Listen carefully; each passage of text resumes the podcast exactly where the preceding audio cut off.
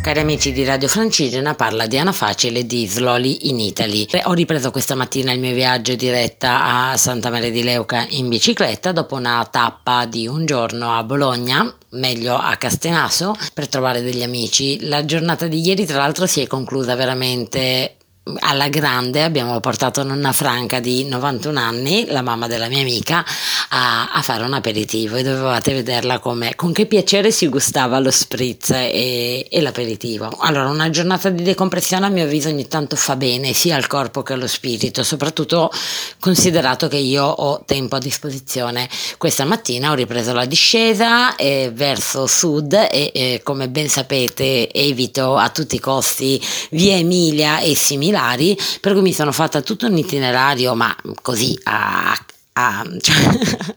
senza seguire una vera e propria logica eh, per evitare sia la via Emilia che gli stradelli guelfi che mi hanno detto un po' eh, meno pericolosi della via Emilia ma comunque anche lì ci sono i tir. A me purtroppo i tir mi paralizzano non so che dirvi vorrei evitare di lasciarci le penne e, e questo mi ha permesso di scoprire ma l'ho scoperto proprio strada facendo perché io ho messo questi paesi un po' a caso di scoprire delle cose interessanti, tipo sono passata per Budrio, arrivata lì ho percepito subito che era un paese che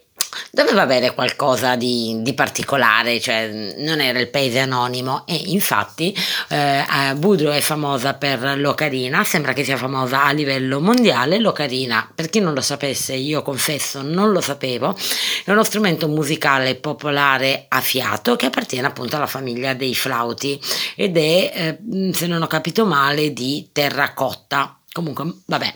Mm, ho fatto un girettino veloce per, per questo paesino Dopodiché, sempre lungo la strada, passando attraverso vigneti, vigneti vigneti, credo di aver visto oggi più vigneti che persone, perché il mio itinerario mi ha fatto veramente oggi incontrare poche persone, poche macchine, pochi ciclisti e, e tante vigne, tante vigne. Infatti spero tanto che i miei ospiti di stasera a Faenza, che sono Patrizia e Silvio, due, una famiglia eh, che non conoscevo e che mi ha aperto le porte di casa, per cui... Eh,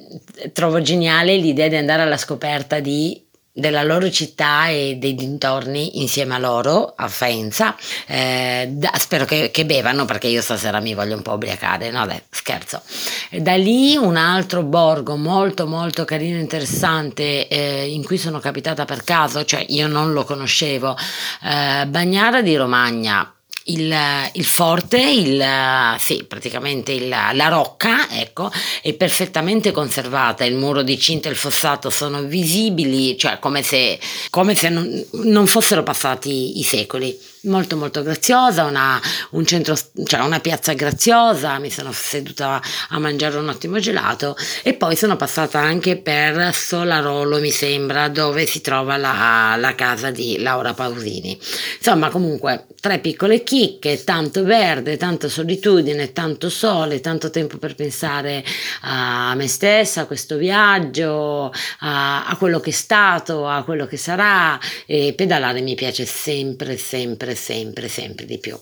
Niente. Ora mi preparo perché a breve eh, vado su a Brisighella, al borgo di Brisighella, alla rocca di Brisighella e ci risentiamo domani sera con il racconto di Brisighella e di Faenza. Prossima tappa poi sarà eh, Ravenna. Buona, buona prosecuzione a tutti. Ciao ciao!